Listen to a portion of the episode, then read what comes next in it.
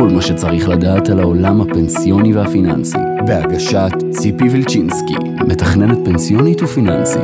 טוב, ברוכים הבאים לפרק החמישי בפודקאסט על ביטוח, פיננסי, מה שביניהם, ואנחנו מארחים גם היום את נדב טסלר. נדב טסלר הוא סמנכ"ל מקצועי בקואליטי, שירותים פיננסיים, בעל הבלוג פנסיוני, להבין את הפנסיה, מרצה במסודות שונים באקדמיה, באקדמיה לפיננסים בי די או, מרצה בארגונים שונים, ושוב אני אגיד, אחד, אם לא האנשי מקצוע הכי מקצועיים שקיימים בתחום הזה. אז נדב, היי. היי. כיף להיפגש איתך שוב. אני גם כן שמח לחזור. יופי. אז הפעם אני דווקא רוצה לדבר איתך על נושא אחר, ולא על הפנסיה, לא על ביטוח מנהלים, לא על פיננסים, אלא על עזיבות עבודה. שזה אחד הנושאים המורכבים בעיניי, ואחת ההחלטות החשובות שעובד צריך לקבל בעזיבות עבודה, ואנחנו בעצם מדברים היום על עולם שהוא מאוד שונה לעולם שהכרנו בעבר, שאנשים היו נכנסים למקום עבודה מסוים, עובדים בו במשך כל השנים, במקסימום היה שם שינויים באחוזי משרה, בתפקידים בתוך הארגון, אבל היו עובדים באותו ארגון. היום עובדים עוברים כל הזמן בין מעסיקים, אני חושבת שהיום להיות חמש שנים בארגון זה כבר נהיה תקופת זמן ארוכה מאוד. אז בואו בעצם נבין למה זה קריטי שעובד יקבל החלטה לגבי התוכנית הפנסיונית שלו בעזיבת עבודה. ומה האפשרויות בעצם שיש לו? אז בעולם, בעולם של פעם, שעובד עבד שלושים וחמש שנים באותו מקום עבודה, הוא היה מקבל החלטה אחת. סיימתי לעבוד, אני יודע שיש לי פיצויים, אני יכול להגיד, רגע, אני אקח את הפיצויים האלה כחלק מהפנסיה שלי, או שאני אקח את הפיצויים האלה בתור סכום חד פעמי. גם הפיצויים, גם הכל היה מאוד מסודר, זאת אומרת, ידעת שהפיצויים נמצאים באותה תוכנית פנסיונית. נכון, נכון, יש לי את הפיצויים, מקסימום נקבל איזה השלמה מהמעסיק, אני יודע גם כן שמגיע לי פטור, מגיע לעובד פטור משכורת לכל שנת עבודה, ולא, ולא מעבר לתקרה, תקרה בשנת אלפיים עשרים ושלוש, זה שלוש עשרה אלף שלוש מאות ועשר. אז אני יודע, עבדתי שלושים וחמש שנים, יש לי שלושים וחמש שנות, שנות פטור, אני יודע איך אני יכול להשתמש בפטור הזה. באה גם כן הפקודה ואומרת לי, אם יש לך פיצויים חייבים, אתה גם כן יכול לפרוס אותם. על כל ארבע שנות עבודה, אתה יכול לקבל שנת פריסה אחת, אנחנו נדבר על זה קצת בהמשך. כן, וזה אתה אומר על אותו עובד שעבד באותו מקום עבודה, שלושים וחמש שנים, נכון. זה היה נורא קל לקבל גם את האחרות, גם לא היית צריך לחפש את כל ה-מאה שישים ואחת לשעבר, ומה הם החליטו ואיפה, ו... נכון, נכון, הכל, הכל היה מאוד מאוד פשוט, בשים עבודה אני יכול להחליט מה פטור, מה חייב, כן עושה פריסה, לוקח קצבת, כל הדברים האלה. לעומת זאת, עובד היום בין עשרים ושתיים, הוא לא רואה בפניו אופק תעסוקתי של שלושים וחמש שנים. הוא אומר, עוד שנתיים, שלוש, עוד שנה וחצי, אני בארגון, בארגון הבא שלי.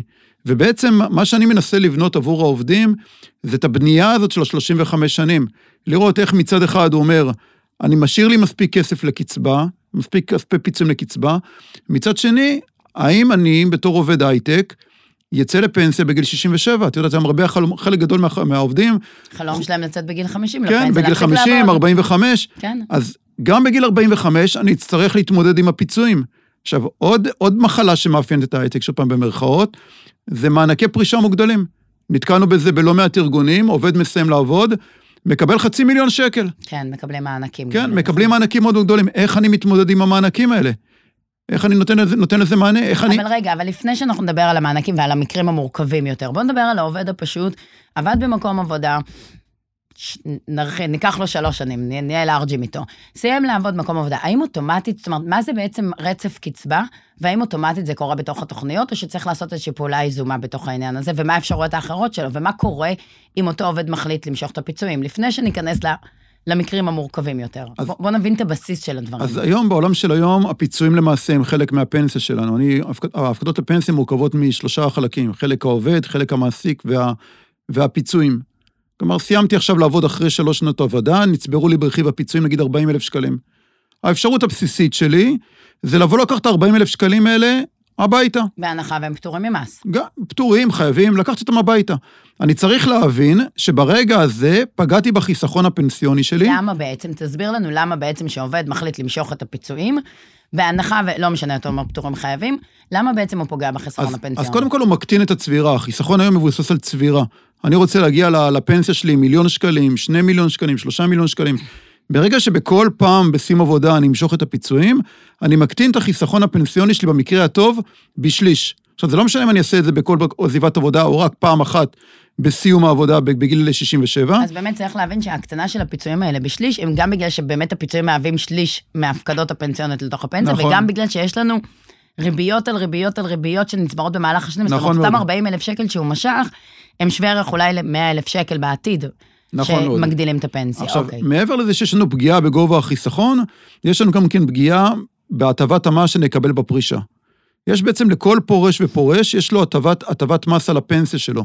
הטבת המס הזאת עומדת, עומדת השנה ב-אלפיים עשרים ושלוש על שמונה מאות חמישים ושלושה אלף שקלים, או שווי כספי של ארבעת אלפים ושבע מאות שקלים בכל, בכל חודש. לקחת כסכום, לקחת כסכום חד פעמי. חד פעמי או כפתור על הקצבה. זאת אומרת שברגע שהוא משכת אותם ארבעים אלף שקל, במקום שמונה מאות חמישים ושלושה אלף שקלים שהוא יוכל לקבל בעתיד, הוא כבר יוכל לקבל שמונה מאות ועשר, שמונה מאות ועשר. לא, אפילו, אפילו, אפילו פחות. למה? כי באה המדינה, וכדי לעודד אותי לחסוך לפנסיה, היא אומרת לי, כל שקל פיצויים שאתה מושך היום בפתור, יפגע לך בפתור על הפנסיה בשקל שלושים וחמש.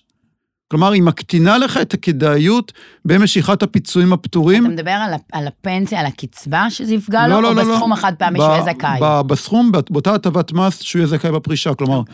אותו עובד היום, בן שלושים וחמש, שמסיים לעבוד, ואומר, רגע, אני אקבל את הפיצויים שלי בפטור, הוא בעצם פוגע בעצמו בשני אופנים.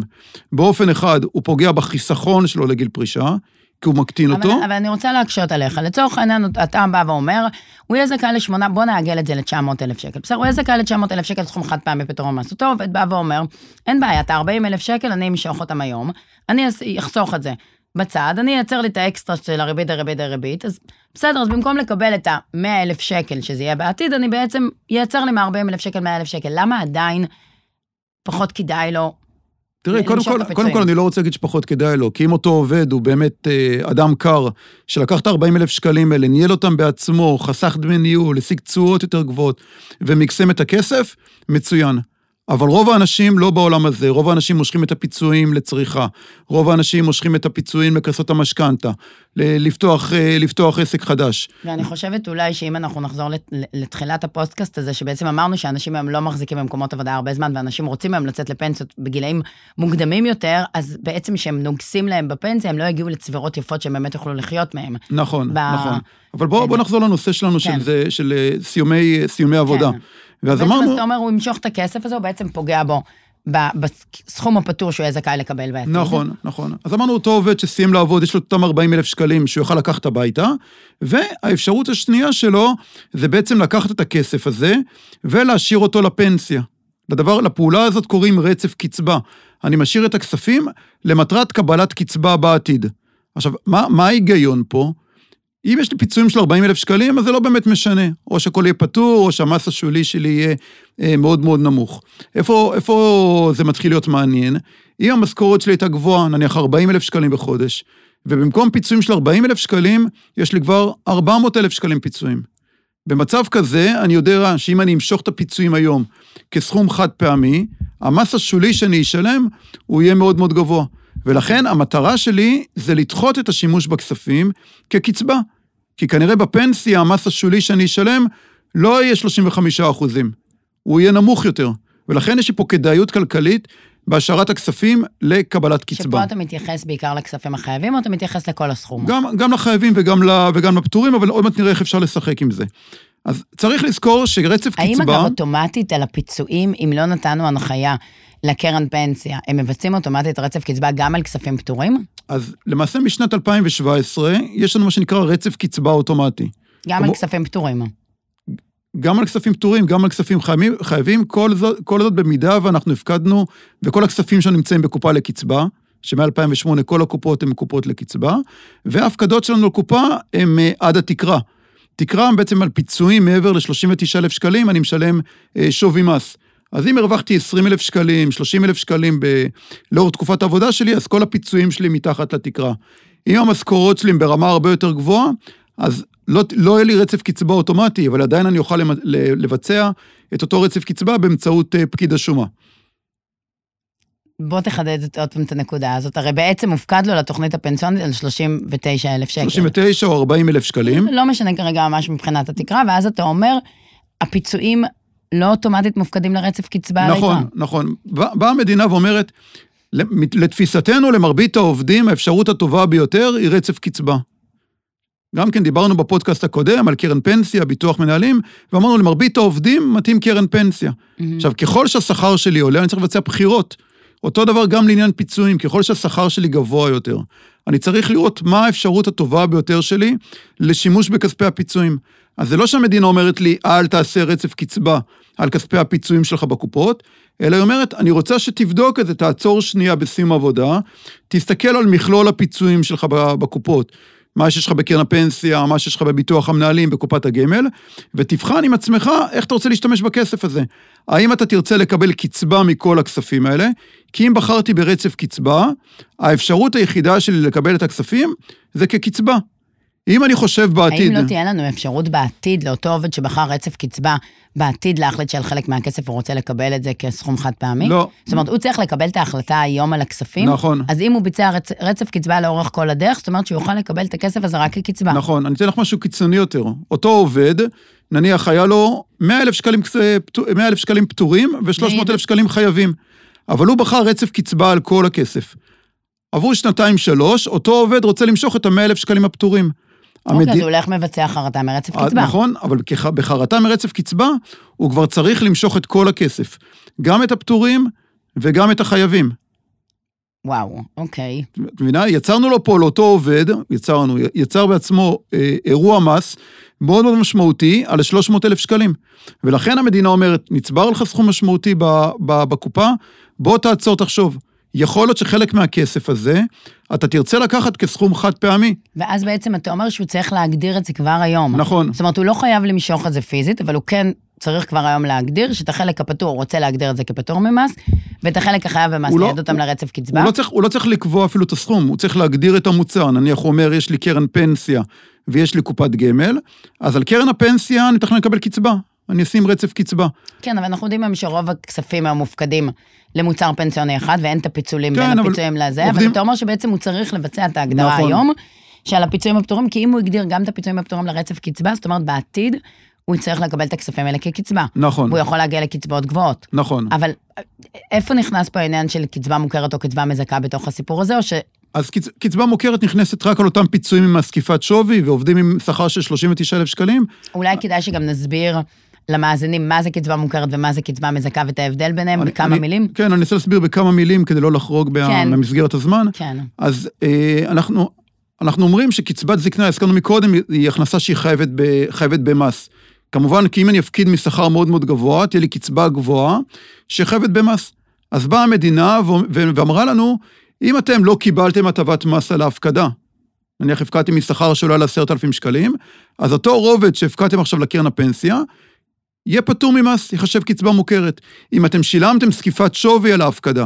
אם בעצם נהנתם מהטבת מס היום. נכון. אז בעצם בפנסיה אנחנו לא, לא ניתן לכם. נכון, נכון. Okay. אבל אם שילמת זקיפת שווי על ההפקדה, נגיד הרווחת מעבר ל-עשרים ותשעה אלף שקלים, ושילמת שווי מס במשכורת, כמו על הפקדה נניח לקרן השתלמות. זה בעצם כסף שיהיה לך פטור ממס בעתיד. נכון, זה בעצם נכון. כמו היום בן אדם שחוסך כסף באופן פרטי, הוא בעצם לא חייב עליו במס, כי הוא כבר שילם עליו בעצם נכון, את המס במשכורת, פשוט זה כספים שנכנסים לתוך התוכניות הפנסיוניות. נכון. כמה זה חשוב לעשות פעולה יזומה בעזיבת עבודה מול פקיד שומה. האם מאה שישים ואחת א' מספיק מול חברות הביטוח בשביל שבעתיד, שאותו עובד עובר בין סוכנים או בין חברות וכאלה, וה-מאה שישים ואחת א' מספיק שעם זה הוא יוכל להתנהל בפרישה, או שהוא צריך גם לעשות פעולה יזומה מול פקיד שומה? אז אנחנו מקליטים את הפרק הזה ב- ביוני אלפיים עשרים ושלוש, החל מחודש הבא, מיולי אלפיים עשרים ושלוש, אין יותר כבר את הטופס מאה שישים ואחת א'. כלומר, זה לא שאני אקבל מהמעסיק טופס מאה שישים ואחת, ואני עכשיו אצטרך למלא טופס מאה שישים ואחת א' ולהגיש אותו למס הכנסה. אז בוא, בוא, בוא נסביר, כי זה באמת מאוד מעניין, וגם הפודקאסט הזה יוצא קרוב לפני השינוי, יצא קרוב לפני השינויים של העזיבות עבודה. בוא נבין באמת מה קרה עד היום בעזיבות עבודה, ומה הולך להשתנות, שהולך להיות דרמטי או לא דרמטי, תגיד את דעתך בעניין, בעניין של העזיבות עבודה, ולמה בעצם יש צורך לעשות שינוי בעניין הזה? אז עד היום בעצם אה, אה, המעסיק והעובד התנהלו במקביל. בא המעסיק, אמר, זה הפיצויים שלך, תתמודד.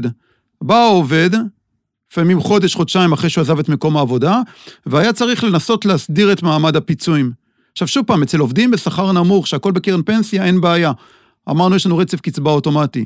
אבל מה קורה אם יש לי כספים בכמה מוצרים? מה קורה אם קיבלתי מהמעסיק מענק, מענק מוגדל? קיבלתי אותו בתלוש, או שאני לא מקבל אותו עדיין בתלוש. אז בעולם של פעם, הייתי צריך עכשיו לבוא ולרדוף אחרי המעסיק לגבי הטיפול בכל הכספים האלה, או מול פקיד השומה. באה המדינה ואמרה, במקום שני תפסים מקבילים, נעשה טופס אחד, טופס מאה שישים ואחת. המעסיק היה נותן את מאה שישים ואחת, בזה הוא סיים את תפקידו, כבר לא מעניין אותו הלאה מה קורה. נכון, תחפש אותי. בדיוק, אוקיי, והיום בעצם... בטופס החדש, הטופס החדש מחולק לשני חלקים, חלק ראשון בא המעסיק ומפרט בעצם את כל הפיצויים שעומדים לרשות העובד, את כל הקופות, את כל המענקים, ובחלק השני, באותו הטופס, בא העובד ומתייחס פרטנית לכל אחד מהפיצויים, ואומר מה הוא רוצה לעשות איתם. אבל עדיין, גם היום, ב-מאה שישים ואחת החדש, העובד הרי לא ידע להגיד מה הוא רוצה לעשות עם המענקים, מה הוא רוצה לעשות עם הפיצויים הפטורים, הפיצויים החייבים, איך עושים את הסתמך הזה. אז זה קודם כל, זה קודם כל התפקיד שלנו, כי זה לא יעזור כמה תוכניות נקליט. מישהו צריך פה לבוא ולתת את הסיוע לעובד, להכווין אותו לגבי כל הפתרונות המיסויים, ואיפה זה פוגש אותו בהמשך הדרך. אם יורשה לי גם להגיד פה, מעסיקים שחושבים שהם יכולים להתנהל בלי סוכן ביטוח שנמצא בתוך הארגון, אם הם לא הבינו לפני כן שמאוד חשוב שהם יתנהלו עם סוכן, אז פה זה גם כן עוד איזה נדבך שצריך סוכן מקצועי שיהיה בארגון ויעזור לעובד לקבל את ההחלטות, הרי בסוף העובד צריך לבוא למעסיק עם החלטות מסוימות מה הוא רוצה לעשות עם הכספים. נכון, קודם כל חשוב, חשוב אם דיברנו על מעסיקים, אז למעסיק עצמו לא מומלץ לייעץ לעובד מה לעשות עם הכספים. אני חושבת שאפילו אסור לו לייעץ לעובד. לא רציתי, לא רציתי להגיד אסור. אז אני אגיד, אסור לו. הייתי, הייתי מנומס. כן. אז, אז המעסיק עצמו צריך לשמור על הצד הניטרלי, אתה צריך לשקף את הפיצויים שעומדים לעובד, צריך לבוא העובד ולשבת עם איש המקצוע, ויש הרבה מאוד מעסיקים שמעמידים אנשי מקצוע לרשות, ה, לרשות העובדים שלהם, אפילו בתשלום, במיוחד שוב פעם בעזיבות עבודה, בפרישות, בפרישות מוקדמות של עובדים, עובדים עם, עם פיצויים מוגדלים, כדי לשבת יחד עם העובד ולה, ולהבין יחד איתו מה הצורה האופטימלית להשתמש בפיצויים. עכשיו, מה זה הצורה האופטימלית? לכל ועובד ועובד יש את הצורה האופטימלית שלו. עובד אחד ירצה להגדיל את הפנסיה, עובד אחד ירצה לקבל היום כמה שיותר מענקים פטורים. הוא רוצה לקסות המשכנתה, הוא רוצה, אה, הוא רוצה, אה, אה, לא יודע, לממן חתונה לילד. ועובד אחר רוצה לשמר לעצמו את האופציה, לקבל בעתיד את אותם מענקים, פטורים או שלא פטורים. ומס הכנסה, רשות המסים, נותנת לנו שורה של פתרונות להתמודד עם הבעיות האלה. אז הגדרנו מקודם את הרצף קצבה שמאפשר לי לשמר את הפיצויים לפרישה. זה חלק מהפנסיה. האפשרות השנייה שלי זה רצף מעסיקים. רצף מעסיקים מאפשר לי בסוף הדרך לקבל את הכספים כסכום חד פעמי, זה נקודה אחת. נקודה שנייה זה גם כן מאפשר לי... אבל למה אני צריכה... אה, כי אתה מדבר פה על מענקים בעצם. גם, גם, מענק, גם מענקים וגם... למה אני צריכה את הפיצויים הפטורים שלי לעשות עליהם רצף מעסיקים? אני יכולה להגדיר אותם כפטורים, והם יהיו פטורים... גם אני לא אמשוך אותם היום, הם יוגדרו את זה כפטורים, למה אני צריכה את הרצף מעסיקים הזה? איפה הוא טוב לי? איפה יש לי איזה אקסטרה לפתרון הזה? נניח, נניח אני, אני סיימתי ללבוד, ועבדתי במקום העבודה הראשון שלי עשר שנים. ועכשיו אני יוצא לעולם. אני צברתי עכשיו עשר שנים של שנות ותק, שמקנות לי פטור ששווה לי מאה ושלושים אלף שקלים. שאני לא צריך את הפטור הזה היום. אני לא יודע מה הייתי בהמשך התעסוקתי שלי. יכול להיות שעכשיו אני אעבוד שנה וחצי בכל ארגון, שנתיים בכל ארגון. ובארגונים האלה אני כבר הרוויח שכר הרבה יותר גבוה. בארגונים האלה יש סיכוי שאני אקבל מענקים, מענקים יותר, יותר גבוהים. ולכן, גם כן שאני מסתכל על הסיום עבודה הנוכחי שלי, של העשר שנים, אני אגדיר חלק מהכסף ברצף פיצויים. אני יכול להגדיר חמשת אלפים שקלים, זה לא משנה מה גובה הסכום שהגדרתי לרצף פיצויים, רצף מעסיקים. אני, אותו עובד יכול בעצם לעשות רצף מעסיקים, פיצויים פטורים ורצף קצבה? הוא יכול להשתמש בשלושת האופציות האלה. הוא יכול להשתמש בשלושת האופציות, אבל הוא לא יוכל לקחת את הפיצויים הפטורים אליו הביתה. ברגע שאני לוקח פיצויים פטורים אליי הביתה, אני לא יכול לעשות רצף מעסיקים. אוקיי. אני יכול להגדיר שאני שומר את הוותק, ואת ההתחשבנות על הפיצויים אני אעשה או בשנתיים הקרובות, או בסיום העבודה אצל המעסיק הבא. אתה יודע, אבל איפה הבעיה ברצף מעסיקים, ובגלל זה אני חושבת ש...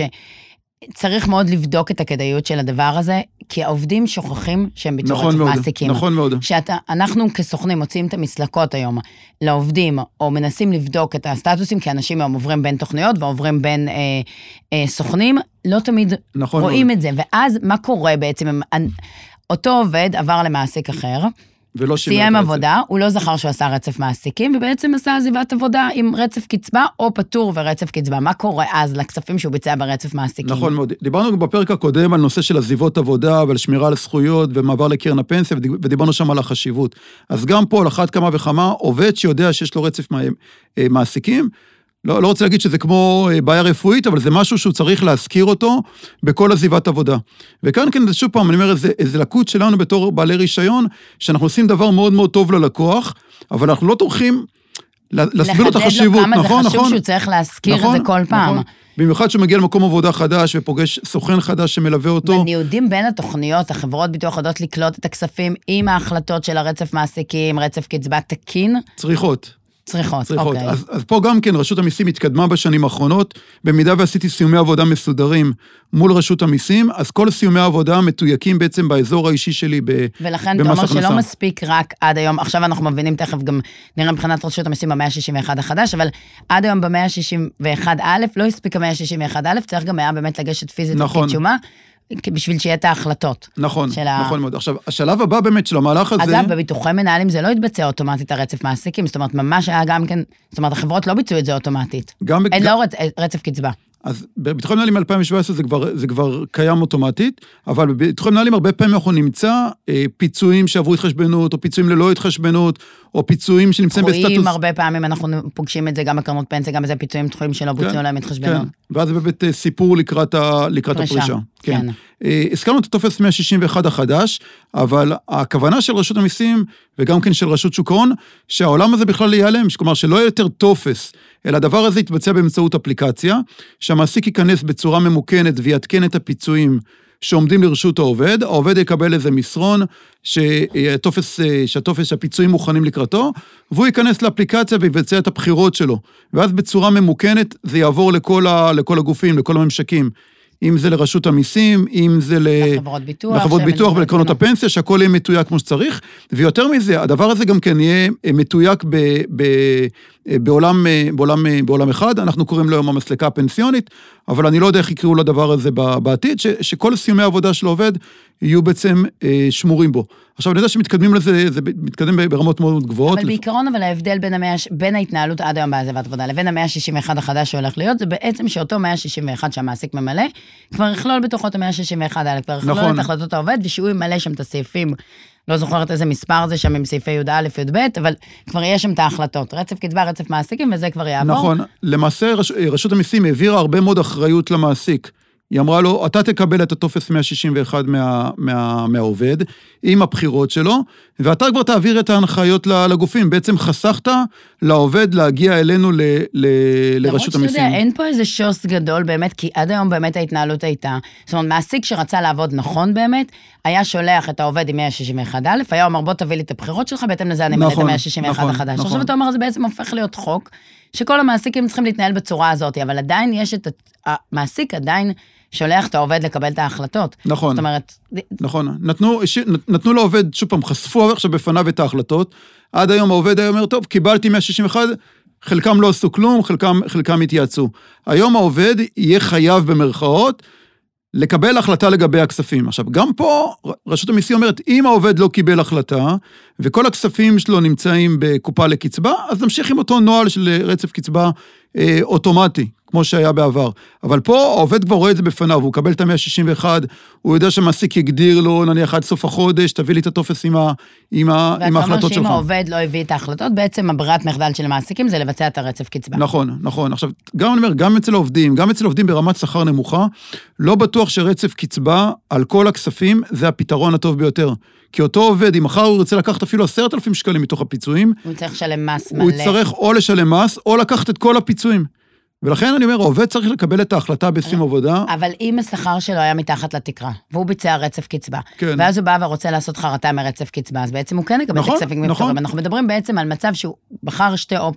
זאת אומרת, הוא שם את כל הכספים ברצף קצבה, והשכר שלו עבר את התקרה, ואז בעצם הוא צריך לשלם מס גם על הכספים. כן, שהוא... אבל אני אומר, גם לקבל כספים פתורים, זה לא בהכרח האופציה שהעובד רצה.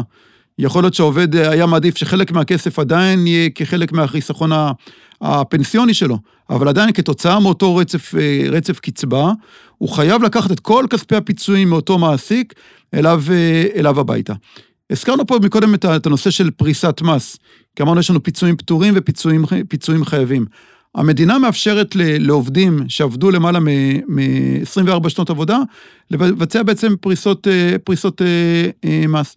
על כל ארבע שנות עבודה, בעצם לפרוס את הכספים קדימה או אחורה. אנחנו מפרקים את זה, מה זה בעצם אומר? זה אומר שצברת פיצויים במשך, ברצף מעסיקים, הצטבר לך נגיד מיליון שקל בסכומים האלה, נכון. בעצם באים ואומרים לך, אוקיי, עכשיו אתה לא עובד או ירד לך השכר, בוא תיקח את הכסף, נכון. ונחלק לך את זה לשכר, נראה מה המיסוי, ובעצם תשלם הרבה פחות מס, ומה נכון שיכולת נכון לשלם, וזה מאוד מתאים לאוכלוסיית ההייטק שרוצה לפרוש, או לצאת לפנסיה בגילאים צעירים יותר, או להפסיק קצת לעבוד, או להוריד את אחוז המשרה, היא בעצם יכולה ליהנות מההכנסה, שהיא מיסוי נכון. הרבה יותר עכשיו, נמוך. המורכבות אצל עובדי ההייטק, אם דיברנו על עובד של פעם, שעבד שלושים וחמש שנים, שם מקבל את ההחלטה בסיום עבודה. אותו עובד ההייטק בין, בין שלושים, הוא צריך להתחיל לבנות לעצמו את התקופה הזאת, כלומר, הוא צריך לשמר בכל סיום עבודה, חלק מהכספים ברצף פיצויים, כדי לבנות לעצמו את הוותק הזה לפריסה. כדי שיכול להיות שבמעסיק הרביעי או החמישי מעכשיו, הוא יקבל את המענק המוגדל, הוא יוכל להשתמש באותו, באותו רצף שהוא, שהוא עשה לעצמו. אוקיי, עכשיו, יש לי עוד שאלה לגבי המענקים, שאנחנו רואים את זה הרבה בחברות ההייטק. ב-מאה שישים ואחת החדש, מה יקרה עם המענקים? זאת אומרת, היום מה שקורה בעיקר בחברות ההייטק, העובד מקבל מענק, המעסיק מנקה לו מקסימום מס, מדווח על זה ב-מאה שישים ואחת החדש, ואז אנחנו צריכים לשבור את הראש מה עושים את זה מול רשות המסים, או לחזור אחורה, או לפנות שוב למעסיק, בוא תחזרנו את המס, או בוא תבצע לנו רצף, או מה יקרה עם המענקים האלה ב-מאה שישים ואחת החדש? אז היתרון, היתרון של טופס מאה שישים ואחת החדש, שלא תהיה פעולה חד צדדית של המעסיק. העובד יקבל מענק, נניח מאה אלף שקלים, הוא יוכל להחליט, קודם כל, האם אני רוצה לקחת אותו בפטור, ולשים את הכספים בקרן הפנסיה ברצף קצבה. זאת אומרת, המעסיק לפני קבלת המענק, יצטרך לפנות לעובד ולהגיד, מגיע לך מענק, איך אתה רוצה שאני אגדיר אותו? נכון. זה אפשרות ראשונה, לקבל את הכסף בפטור. אפשרות שנייה, יכול לבוא עובד ולהגיד, לא, אני מעדיף להכניס את המענק הזה לקופה, לרצף פיצויים. וגם פה, במקום שאני אקבל מענק, ולהחזיר אותו למעסיק, ולרוץ לנציבות מס הכנסה. אבל אני רוצה עוד נקודה לייחס לרצף פיצויים. לא כל עובד יכול לבצע רצף פיצויים, זאת אומרת, אתה צריך לעבוד שנים מסוימות בשביל לבקש רצף פיצויים, נכון? אתה צריך... אז יש לנו בעצם תקרה לרצף פיצויים. התקרה, התקרה לרצף פיצויים היא בעבור כל שנת ותק, ארבע פעמים השכר הממוצע במשק, נניח בערך ארבעים ושישה אלף שקלים. אז אם עבדתי שנתיים במקום עבודה, וקיבלתי עכשיו מענק של מאה וחמישים אלף שקלים, אז לכל היותר אני אוכל להכניס נניח תשעים אלף שקלים ל, ל, לרצף, ועדיין אני צריך להתחשבן. אבל כל עובד, גם אם הוא עבד שנת עבודה, והוא לא קיבל מענק, והוא רוצה את החלק מכספי פיצויים להגדיר אותם ברצף מעסיקים, יכול. הוא יוכל לבצע נכון, את ההגדרה נכון, ברצף מעסיקים. נכון, נכון, אבל הוותק שהוא צבא הוא ותק מאוד מאוד קטן, זה ותק רק של, יש, של שנה. ו- ובוא נחדד גם את העניין שיש לו, הוא חייב למצוא מעסיק נכון להיום תוך שנה. נכון, זאת אומרת, נכון. מה, אם הוא לא מצא מעסיק, בעצם הוא משלם את המס המלא. הוא בעצם צריך לצאת מה, מהרצף פיצויים הזה, ולהתחשבן על הכספים. עכשיו, כולנו חיים בעולם אידיאלי כזה, שאנחנו יכולים למצוא מקום עבודה חדש אה, אה, תוך שנה. אבל בוא ניקח עובד מבוגר שפוטר בתקופת הקורונה, או ניקח עובד הייטק שפוטר בתקופה, אפילו בתקופה הנוכחית, ופתאום הוא לא מוצא, ופתאום הוא לא מוצא עבודה לתקופה של שנה, הוא יצטרך לצאת, לבצע חרטה מכל אותו רצף פיצויים שהוא יצר לעצמו. אבל אה, כמו שאת רואה, הנושא הזה של סיומי עבודה, הוא נושא מאוד מאוד מורכב. כן. ופה על אחת כמה וכמה... הוא גם נושא מאוד מורכב גם היום, וגם להחלטות העתידיות, נכון, וגם נכון. אתה צריך להסתכל כן קדימה, ולנסות לחזות גם מה הולך לקרות איתך במקומות עבודה, וגם מה, איך אתה רוצה לחיות את החיים שלך בפנסיה. אה, כן, ו... ולכן בשביל... פה החשיבות ל- להתייעץ עם בעל, בעל מקצוע, גם כן שמבין, גם כן בעולם הפנסיוני, וגם כן בעולמות המיסוי. אני, אני מסכימה איתך מאוד, ואם אנחנו נסכם ככה את עניין, באמת שדיברנו עליו ממש על קצה המזלג, הוא נושא מאוד מאוד מורכב, גם בעזיבות עבודה חייבים להתנהל מול איש מקצוע, לנסות לתכנן את הדברים בצורה כמה שיותר נכונה, שמתאימה לאותו עובד, ומה שמתאים לעובד מסוים לא מתאים לעובד אחר, ולעשות את הדברים בצורה מסודרת, כי בתור מתכנן אה, אה, פרישה. פרישה, סליחה. בתור אחד ממתכנני הפרישה, אתה נתקע לא מעט בעזיבות עבודה, בטיפול בפרישה, ואתה רואה עזיבות עבודה שלא בוצעו כמו שצריך, והתהליך הוא הרבה יותר מורכב, ואנשים משלמים המון כסף על טעויות במיסוי, אה, ולכן צריך לעשות את הדברים כמה שיותר נכון וטוב, ותודה רבה לך, נדב טסלר. תודה על כל הידע שנתת, ועל... היה לי כיף גדול איתך, ולמדתי הרבה, ואני מקווה שגם המאזינים למדו הרבה, ו... תודה רבה לך, נהניתי מאוד. יאללה, תודה. כל מה שצריך לדעת על העולם הפנסיוני והפיננסי, בהגשת ציפי וילצ'ינסקי, מתכננת פנסיונית ופיננסית.